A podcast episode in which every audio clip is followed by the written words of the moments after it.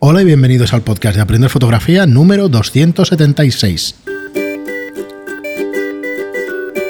Hola, soy Fran Valverde y como siempre me acompaña Pera la regular. Hola, ¿qué tal? Ya no es edición de verano. Ya no, se acabó el veranito, se acabó lo que se daba, los programas cortitos y de vuelta, de vuelta a la faena.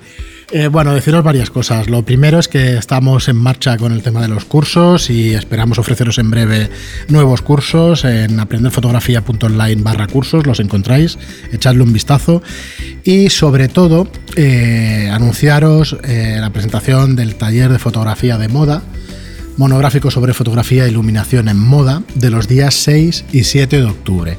Os ponemos el enlace en en las notas del programa, ¿vale? Para que podáis entrar y mirar el temario. Pero si te parece, Pera, empezamos haciendo un poquito de repaso de lo que será la agenda del taller del día 6 y del día 7. Deciros que podéis coger los dos días de curso, que podéis coger solo el sábado 6 o solo el domingo 7. Eh, ¿Por qué son precios un poco superiores a los que normalmente os ofrecemos? Primero porque son talleres de un día entero y de un fin de semana. Segundo porque vendrá modelo profesional que, cobra un dinero, que vendrá también estilista y vendrá también maquilladora, maquillador, maquilladora y peluquero. Entonces eh, vamos a tener que, bueno, que gastar esos recursos en esos profesionales y bueno, y tiene un sobrecoste que, hemos de pagarlo. Entonces, eh, Horarios de 10 a 8 de la tarde, o sea que vais a estar unas cuantas horas. Espérame, mira y dice, sí, sí, son 10 horitas cada, cada día. Cada son 10 menos las de comida. Joder, pero son 10 horas, ¿eh? Porque al final estás hablando de fotografía. Sí, porque sí, sí, perdonadme que son 8, pero bueno. Al final, la gente que coma aquí, que no se vaya a su casa a comer, Efectivamente. lo que va a pasar es que al final me paso toda la comida como poco y acabo hablando más. Tal cual. ¿Qué os podré ofrecer yo? Ya sabéis, de Pera ahora repasará un poquito. Yo os puedo enseñar todo lo que son. Eh, todos los equipos técnicos que tenemos aquí en el estudio, todos los objetivos, podéis probarlos también. Ese famoso 8512, igual os dejamos disparar. Tú lo tienes, yo lo tengo. hay dos. Hay dos, o sea que los podéis probar aquí y ver la diferencia en vuestra casa de sí, que ya veréis que es el objetivo que más se utiliza. Efectivamente, y no tiene nada que ver pues con cualquier otro objetivo del mercado, quitando algún 100 milímetros, algún 135 en Mauro que hay de hecho va a gustos, ¿eh? muchas de estas cosas. Y al final te acostumbras a un objetivo y es el que tiras más. Muy bien, pero pues nada, eh, ¿qué haremos? Pues el sábado la presentación de 10 a 10 y media. Haremos una presentación de lo que vamos a ver eh, en el curso, una presentación muy cortita, eh, que además será de viva voz, o sea, no os penséis, será un poco testar como cuáles son vuestras preocupaciones en cuanto a este tipo de fotografía que quizá es el más habitual, es el que más se hacen o el que más fotógrafos hacen. Luego haremos un, repaso también cortito de, una hora de conceptos básicos de iluminación. Os daré el coñazo con la ley inversa y todo lo demás. Que es la base realmente. Que es la base, porque tiene que estar claro. No vamos a hacer ejercicios de ley inversa ni nada parecido, porque no tiene sentido. Para eso están los cursos que tenéis en aprender fotografía o, o los que hemos hecho tanto meetups como otras cosas, ¿no? Eh, evidentemente, si salen dudas, pues iremos resolviendo esas dudas, que es para lo que es un taller. Luego nos centraremos con lo que son la gestión de la modelo y las poses clásicas que se hacen en moda. Eh, os fijaréis que, mm, os vais a encontrar de todo eh, y si repasáis alguna revista de moda, yo si queréis os recomiendo un par que podéis ver. A mí la que más me gusta es Harper's Bazaar eh, pues veréis que poses hay de todo tipo, pero que hay unas que se repiten con ligerísimas variaciones. Pues bueno, veremos cuáles son esas poses clásicas, porque son más fáciles, porque se utilizan más y porque además las modelos las entienden de una forma más fácil. ¿eh? O sea, al final se utilizan modelos, se utilizan esas poses porque al final son más sencillas plasmarlas. ¿no? Luego veremos eh, como ya ejercicios prácticos también, aparte de las poses, veremos lo que es la fotografía de moda catálogo. ¿eh? Iremos a ver cómo buscar un fondo blanco perfecto y empezaremos a jugar con él. Trabajaremos en Cethering, o sea, conectada la cámara en un trípode al, ordenador y veremos cómo hacer esto. Eh, y así os haréis una idea de, cuáles son las diferencias entre en los tipos de fotografía de moda catálogo, ¿eh? porque hay diferencias, ¿eh? estas de fondo blanco, luego mm, que las poses, cómo marcarlas. Nos iremos a comer después de esta primera parte y luego seguiremos con lo que es moda catálogo. porque hay diferentes variaciones, entonces intentaremos ver todas estas variaciones, tanto de encuadre como de, iluminación, y ya lo veréis. Y luego, eh, al final, lo que haremos es el postproceso de la fotografía de moda catálogo. Por ejemplo, ¿qué pasa si este fondo no es del todo blanco, se nos ha quedado una esquina que no llegaba suficiente luz? Porque muchas veces depende del equipo que tengáis. Entonces, aquí tenemos mucho equipo, pero los ejercicios los haremos con equipo simple y lo iremos incrementando. Iremos haciendo eh, una iluminación más completa para evitar ese postproceso y así podréis ver las diferencias. Cómo jugar con el tono, cómo jugar con la textura, dependiendo de lo que tengamos. No es lo mismo hacer fotos a, un vestido de fiesta que un vestido de novia, por ejemplo. Eh, son estas, estos detalles que, que hay que tener en cuenta a la hora de iluminar. Y luego el domingo, pues haremos un pequeño repaso que es más, hola, buenos días, ya estamos todos aquí, mientras nos tomamos un café, a lo que hemos visto en el día anterior, por si alguien tiene alguna pregunta que le ha salido cuando ha llegado, se ha metido en la cama, es lo típico que te despierta la pregunta y la ha apuntado, pues ese será el momento. Luego eh, haremos una primera parte que es cómo gestionar el retrato y la expresión de la modelo en moda, porque eso también puede afectar, aunque Muchas veces pensaréis que la modelo es un mero palo que tiene que posar y punto, pero la expresión tiene que reafirmar el posado. Así que veremos cómo darle peso al, retrato dentro de lo que es una imagen de moda, ¿eh? que evidentemente lo que pretendemos es vender lo que lleva la modelo, tanto sean unos zapatos como, como si es un vestido, como si son unos pendientes. Entonces, en el caso de lo que es joyería y bisutería y demás, nos centraremos luego en lo que es la moda y cosmética, o sea, lo que es el concepto de belleza, que son todos esos complementos de moda que llevan las mujeres pues cerca de la cara. Entonces el retrato cobra un peso mayor todavía. Entonces lo veremos desde dos visiones. Eh, después de estos ejercicios y antes de comer, pues haremos lo que es la fotografía de moda editorial. Ahí ya veréis que jugaremos mucho más con las sombras, intentaremos buscar poner algo que pueda jugar como atrecho, no nos iremos al fondo tradicional, sino que empezaremos a jugar con el fondo para darle un cierto volumen a la escena. También jugaremos mucho más con las sombras porque son mucho más interesantes en una editorial. En una editorial vendemos no solo la, no vendemos la prenda como en moda catálogo, sino que vendemos la imagen de marca. ¿Eh? La imagen es mucho más interesante, aunque las prendas mm, pretendas venderlas. ¿eh? Veréis que en muchas revistas de moda hay la moda editorial, pero luego al lado pone los precios de cada cosa. Pero ya buscamos más los conjuntos. No buscamos vender una prenda concreta, sino que aquí jugamos con complementos, jugamos con, la ropa, pero jugamos con la idea de marca. ¿eh? sin llegar a ser la fotografía publicitaria, que es otra historia hay un ligero cambio al respecto. Nos iremos a comer y luego seguiremos con esos ejercicios de moda editorial, segunda parte, y seguiremos haciendo ejercicios. Y al final, a última hora, lo que haremos es un postproceso de ese tipo de fotografías. ¿Qué nos vamos a encontrar, tanto en retrato, cómo vamos a retocarlo, cómo podemos jugar con la piel, cómo podemos jugar con las texturas que igual las hemos perdido porque no hemos centrado en iluminación, cómo podemos reproducirlas, eh, Incluso vamos a trabajar, sobre todo en este curso, vamos a trabajar con la gestión del color, buscar el color más real posible. Eh, para eso pues veremos utilizar color checker y este tipo de cosas, lo veréis. Entonces, mm, tanto el balance de blancos como la gestión de color vamos a trabajarla más. Y bueno, y veréis, pues eso, diferentes ejemplos de, cómo podemos jugar con esos retratos que en definitiva son retratos. ¿eh? Cuando aparecen personas hablamos de retrato, eh, no es solo la cara, aunque la cara tenga un peso fundamental, sobre todo la mirada y cómo juguemos con ella. Y este es el curso. La verdad es que creo que me ha quedado un poco denso porque mm, son muchas situaciones en, dos días. Hay cositas para hacer. Que sepáis que vais a disparar vosotros directamente. el ¿eh? tema de postproceso sí que es importante. Mm, porque aunque lo esté haciendo yo tendréis una visión. No es, no es un curso de Photoshop ¿eh? cuando hablemos de postproceso, pero sí que veréis qué cosas hay que tener en cuenta. Luego la técnica utilizada, cada uno buscará la que se ajuste más a cómo trabaja. Estilo. Yo os enseñaré algunas que son las más utilizadas y que ya hemos hablado muchísimas veces, incluso las he comentado en el curso de Photoshop. pero así podréis ver qué es a la práctica, cuál es el equipo necesario para trabajar, para poder hacer un buen postproceso. Eh, así que, bueno, intentaremos jugar al máximo con eso. ¿eh?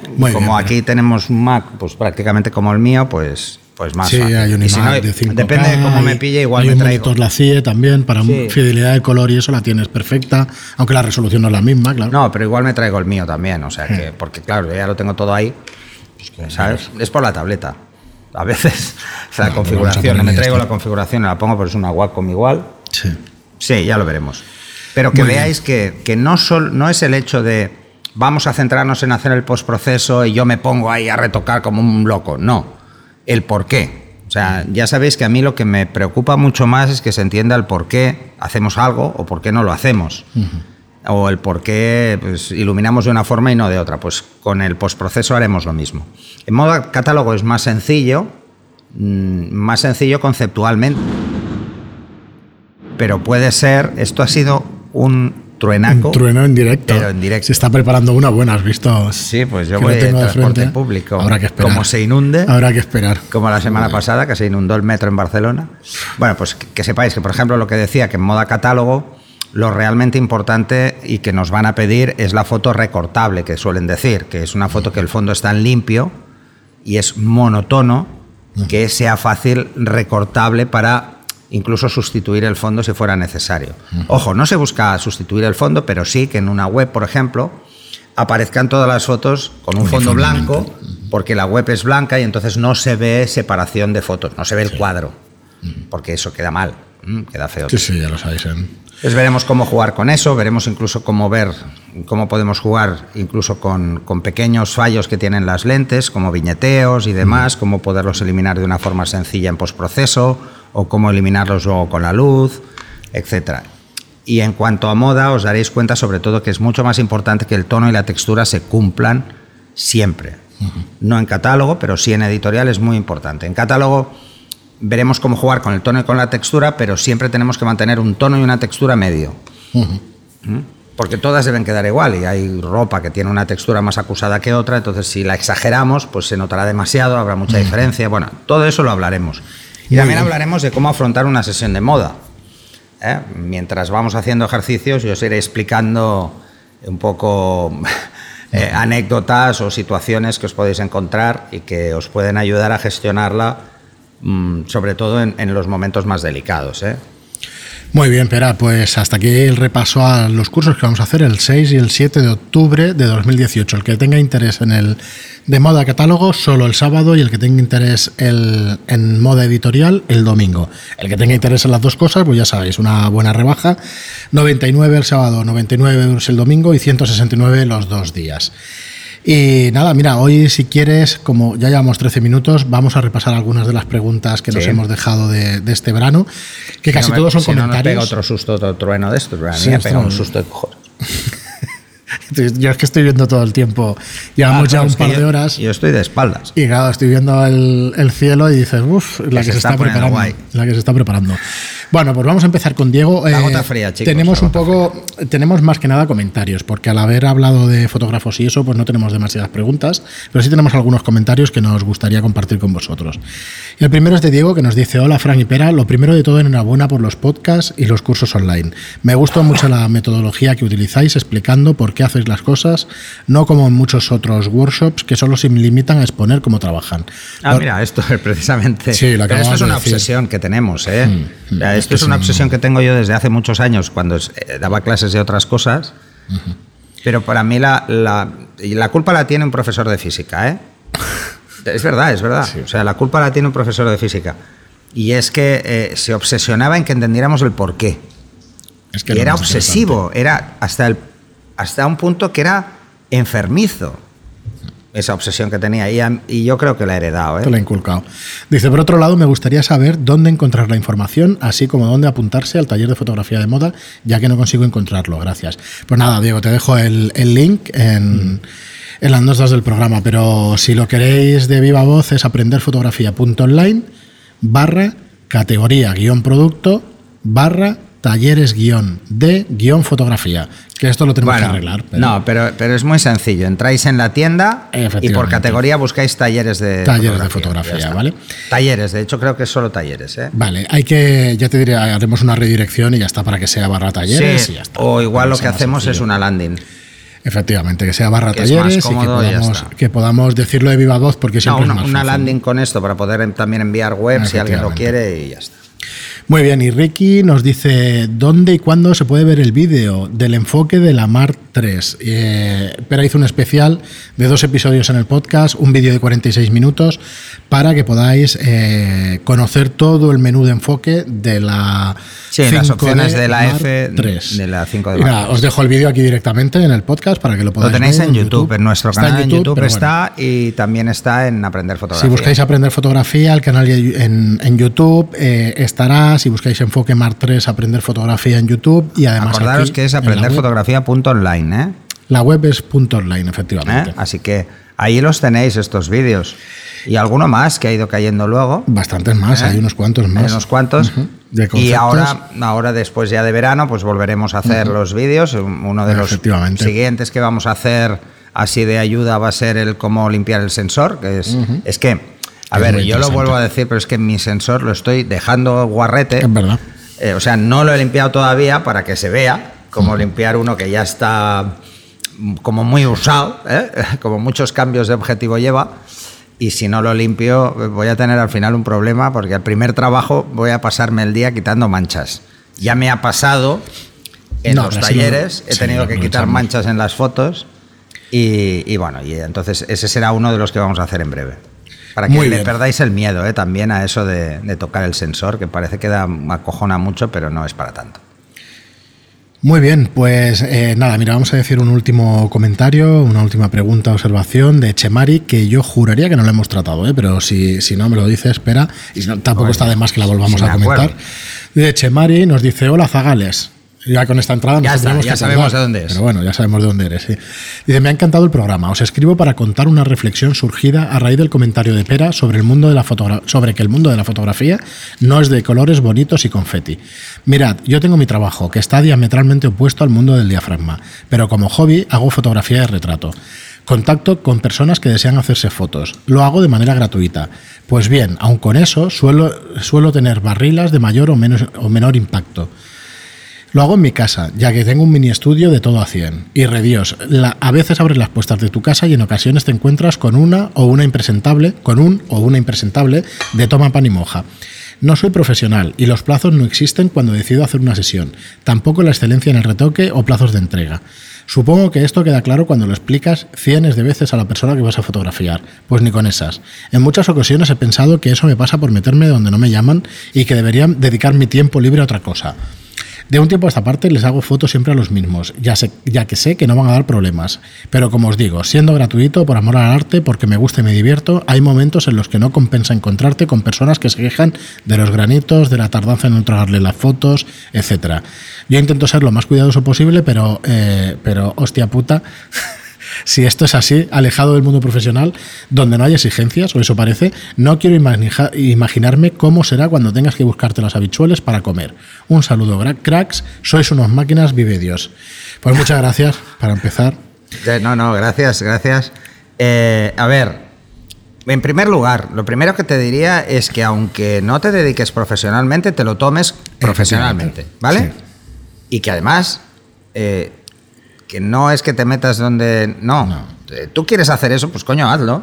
No, no, no le des ni una puñetera vuelta. O sea, yo animo a todo el mundo. Es, si es vuestro hobby, vuestra pasión, ¿qué más da que lo hagáis gratis? O sea, no le deis vueltas. Ahora, hacerlo como si cobrarais.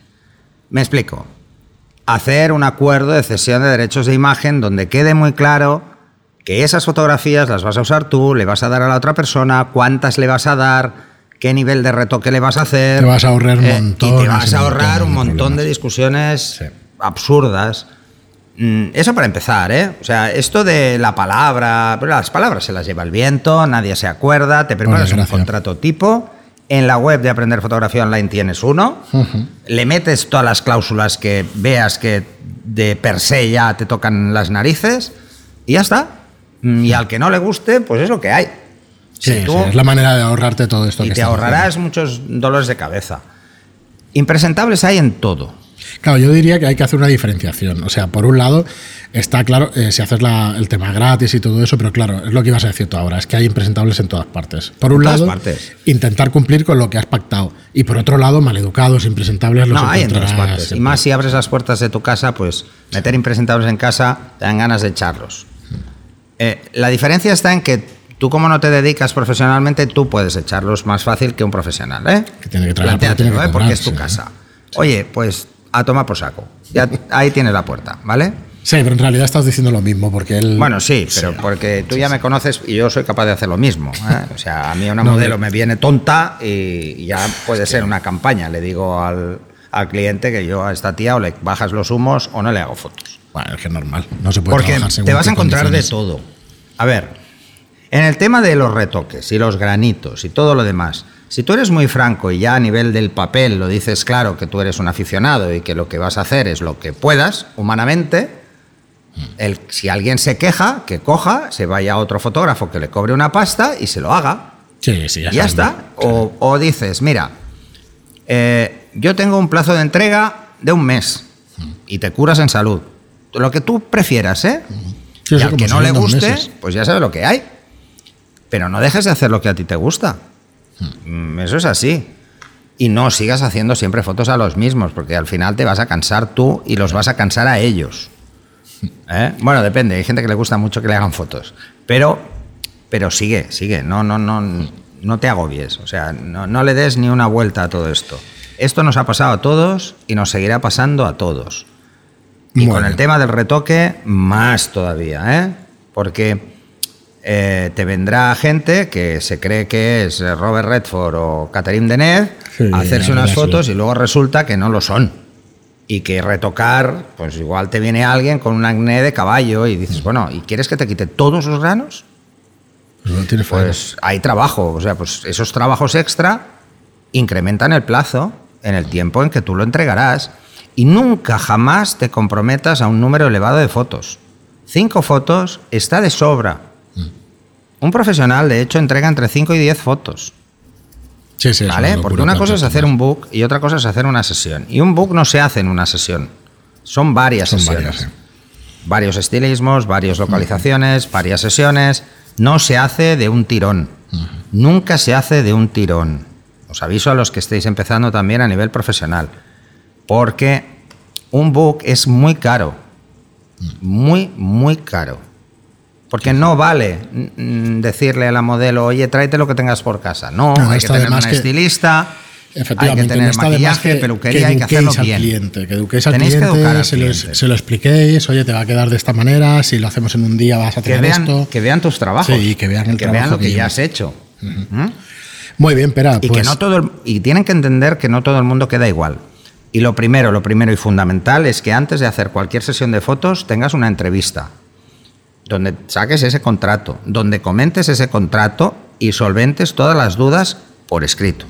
Si hay alguna variación a nivel contractual, Sí, porque pues ahí se escribe y ahí se firma.